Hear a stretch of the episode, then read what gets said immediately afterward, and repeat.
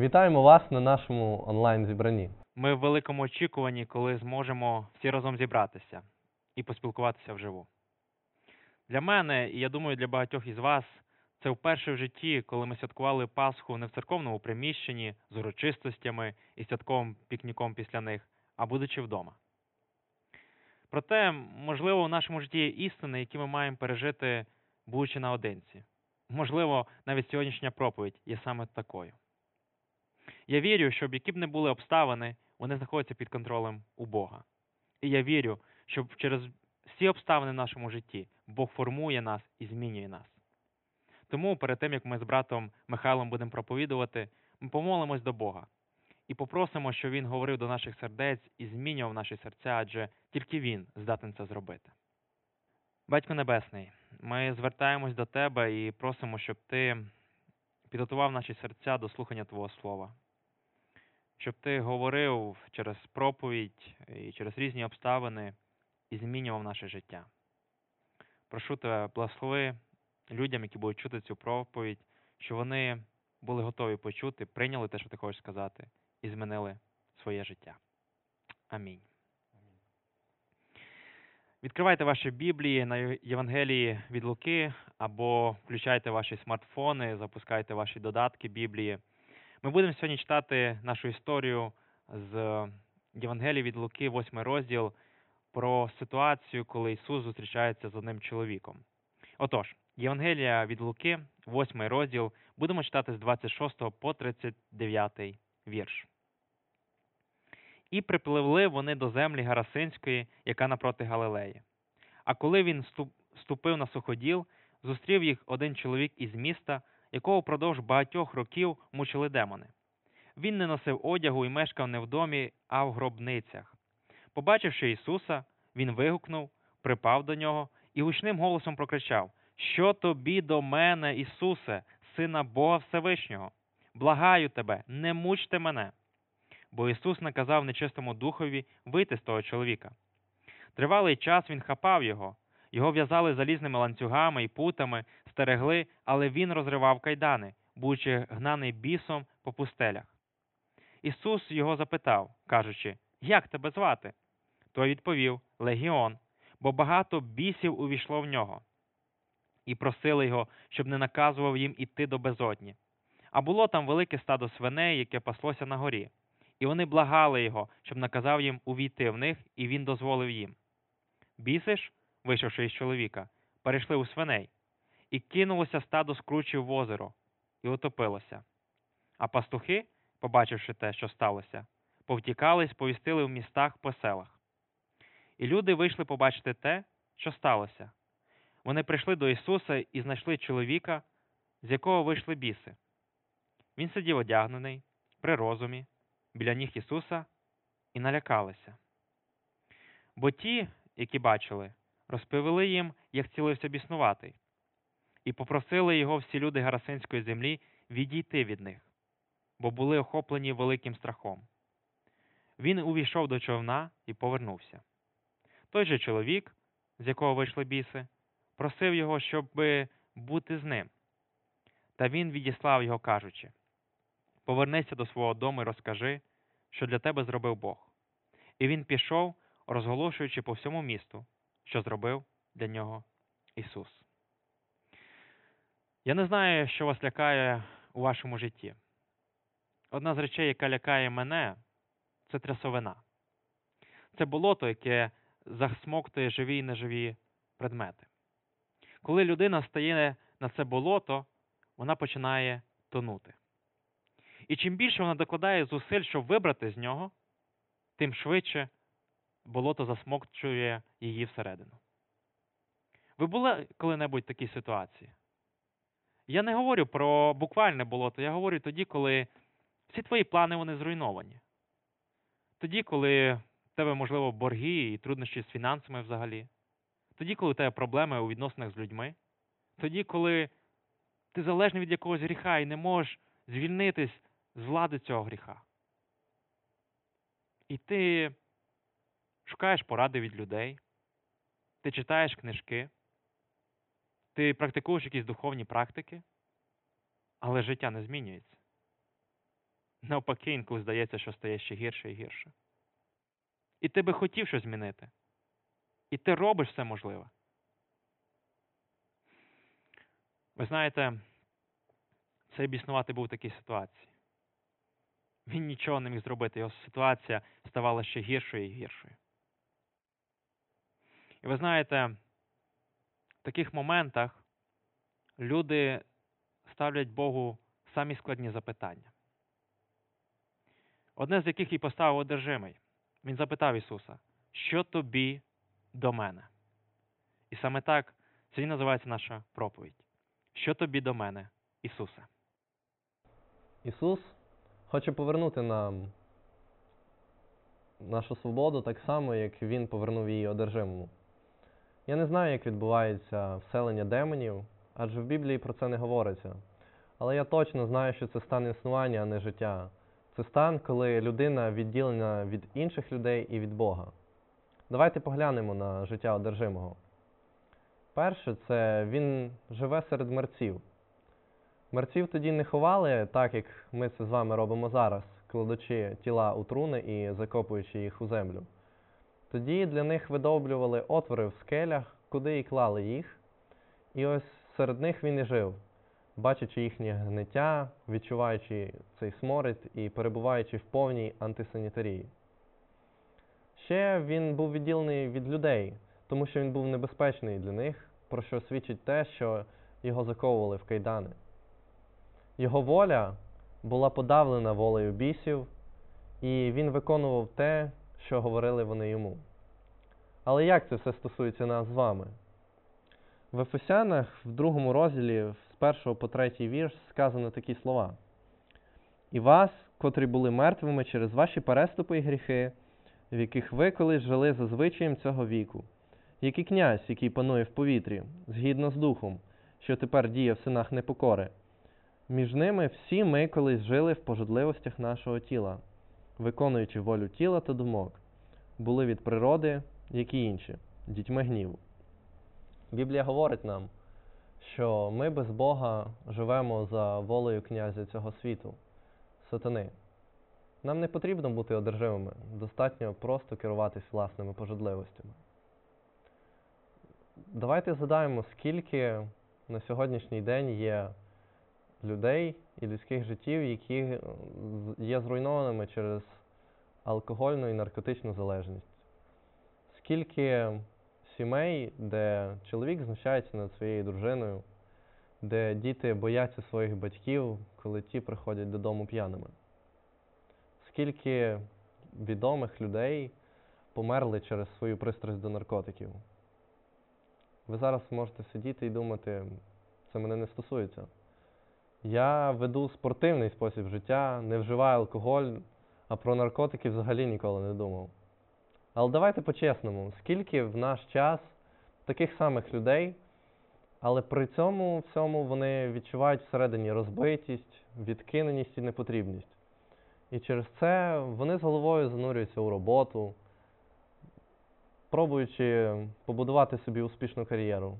Хтось ночами напрольот грає в комп'ютерні ігри, а хтось настільки підсів на соціальні мережі, що щохвилини перевіряє свій інстаграм і телеграм в надії побачити там нове повідомлення або лайк. А таке життя виматує. І з часом ці люди вони починають шукати вихід. І хтось знаходить цей вихід в речах, про які я говорив раніше, в алкоголі і в наркотиках. Хтось е, знаходить вихід у стосунках, а хтось перестає бачити сенс у всьому і закінчує життя самогубством. Можна наводити дуже багато прикладів, але правда полягає в тому, що в кожного з нас є свій гріх, який руйнує наше життя. Цей гріх він може маскуватись, і буває таке, що зовні картинка вона є дуже гарною, але насправді вона не відповідає дійсності. Грошолюбство може маскуватись за працьовитістю, а жага до слави до жертовністю. Подивіться ще раз на одержимого. Коли Ісус запитує Його ім'я, Він відповідає іменем демонів. Він називає себе Легіон. Він настільки звикся з тим способом життя і мислення, що вже не уявляв своє життя по-іншому. ми так само. Коли ми практикуємо гріх, ми звикаємо до нього і він вкоріняється в нашому житті. На сьогоднішній день є купа людей, які не уявляють свого життя без брехні, без того, щоб десь щось перебільшити, десь щось приукрасити в свою користь, десь щось недосказати. Дехто не уявляє свого життя без того, щоб давати або брати хабарі. Люди не уявляють свого відпочинку без того, щоб на столі був алкоголь. І для цього всього не треба бути одержимим демоном. Достатньо просто керуватись власною одержимістю. Сьогодні ми дуже часто міняємо відносини з Богом, справжні відносини з іншими людьми і реалізацію свого покликання на забавки, які нам так активно підкидує сатана. А ці забавки, в свою чергу, вони ловлять нас на крючок, як рибака ловить рибу, і починають тягнути. І коли вони тягнуть нас, наш погляд є відведеним від Бога. Але вихід є.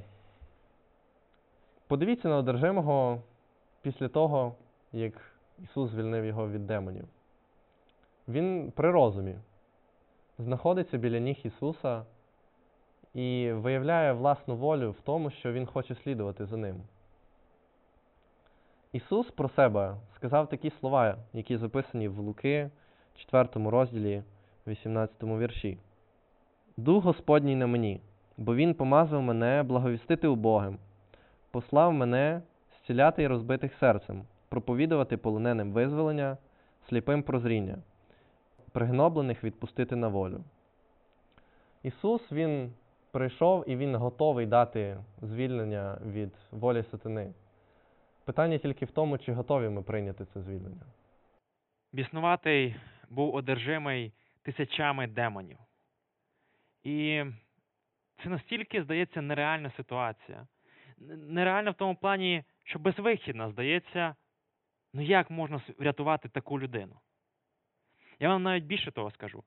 Е, Ця історія знаходиться в такій, знаєте, сюжетній лінії неймовірних ситуацій. Ситуацій, де, здавалось би, немає виходу, вони безнадійні. Перед тим, як Ісус припливає на цю землю, Він з учнями потрапляє в бурю, де ситуація так само виглядає безнадійно, і учні думають, що ну, це фініш. Вони більше ніколи не побачать рідних, вони помруть.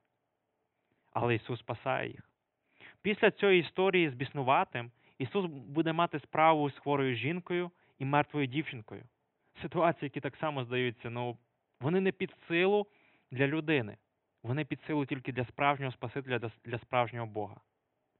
І там Ісус Він показує, що Він є дійсно тим Спасителем. Послухайте, так само, як Ісус став Спасителем для цього біснуватому, так само Ісус хоче стати нашим Спасителем. Так само, як Ісус став Спасителем для цього біснуватого, так само Ісус хоче стати нашим Спасителем. Інколи ситуації, в яких ми знаходимось, ми не бачимо виходу. Подібно до тої трясовини, про яку я розповідав на початку, що ніби ну невже тут є вихід? Я ж стільки, стільки докладаю зусиль, але нічого не виходить. Можливо, зараз під час карантину ви попали дійсно таку, знаєте, темну ситуацію.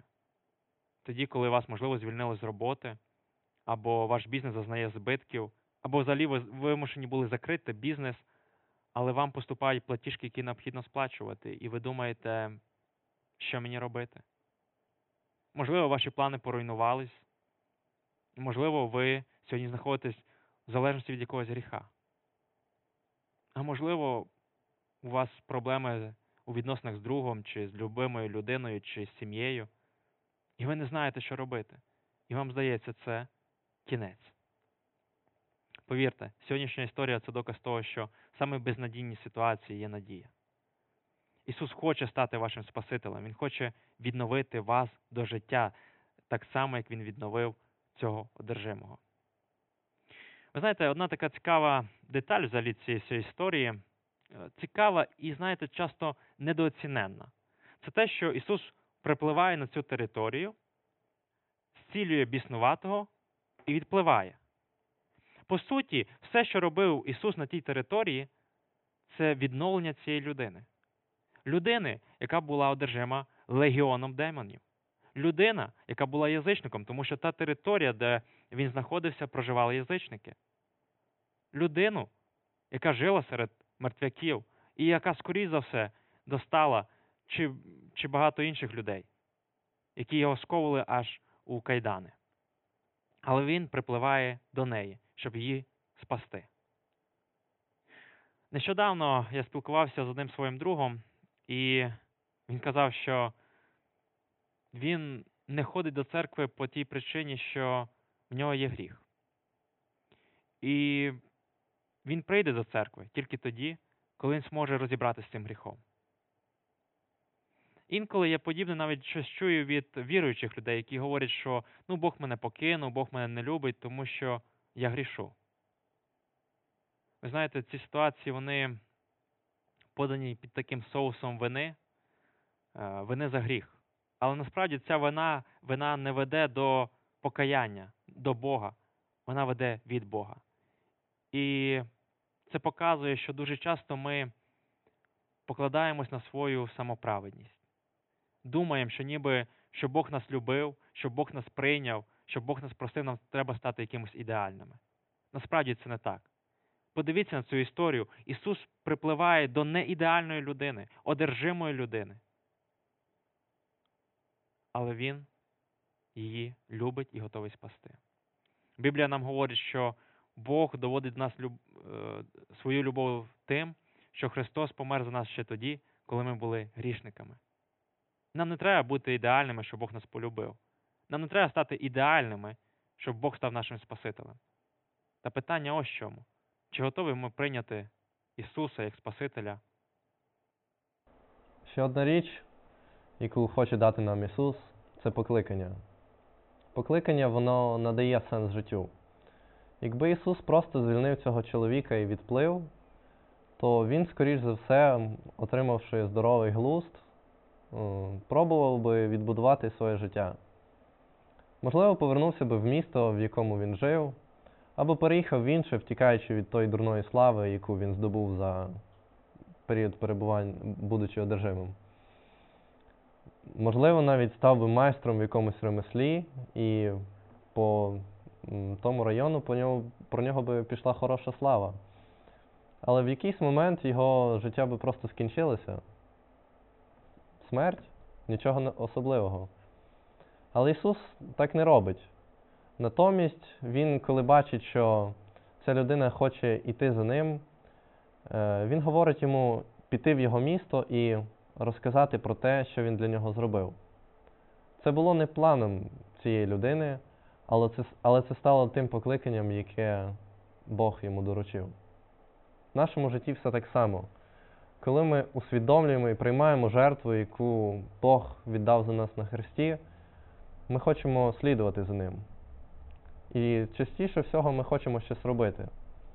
Але нам потрібно бути готовими до того, що та картинка того, що ми хочемо робити, вона може бути не такою, як ми собі придумали.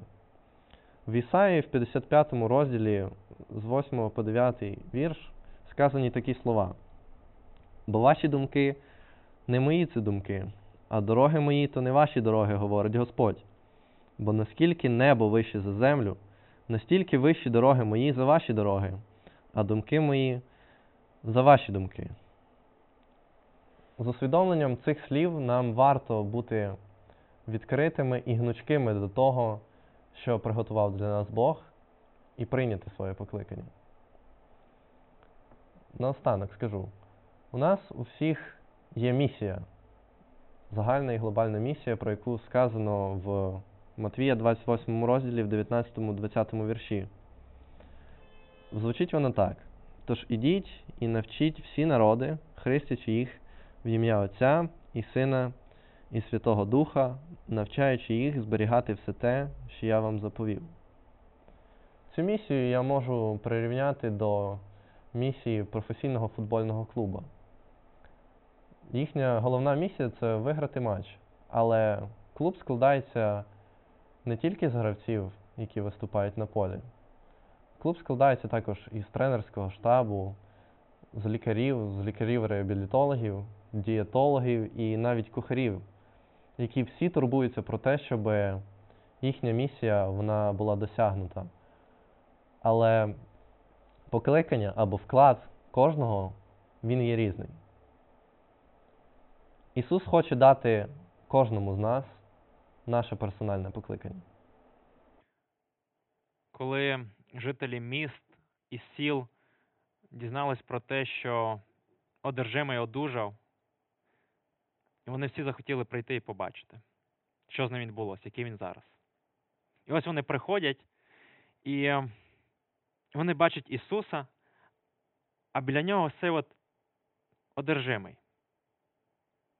І він уже при здоровому розумі, він одягнутий, він спілкується з людьми.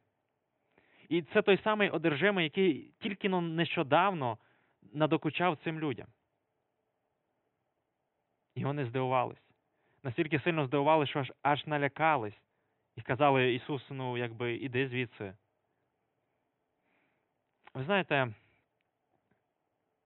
яка б не була темнота навколо вас, як би вам не здавалося, що ситуація безнадійна, повірте, Ісус здатен її змінити. Ісус здатен врятувати вас. Ну, Я не говорю про те, що Він повинен стати вашим, знаєте, таким е, джином, який буде виконувати всі ваші бажання. Принести мішок золота, подарувати будинок і, чи ще якісь речі. Ісус хоче відновити вас до життя, відновити всю вашу ідентичність, щоб ви могли мати відносини з Богом і людьми і реалізовувати той потенціал, який він вас заклав. Тому наскільки б ви не думали, що виходу немає з тої ситуації, яку ви потрапили, повірте, вихід є.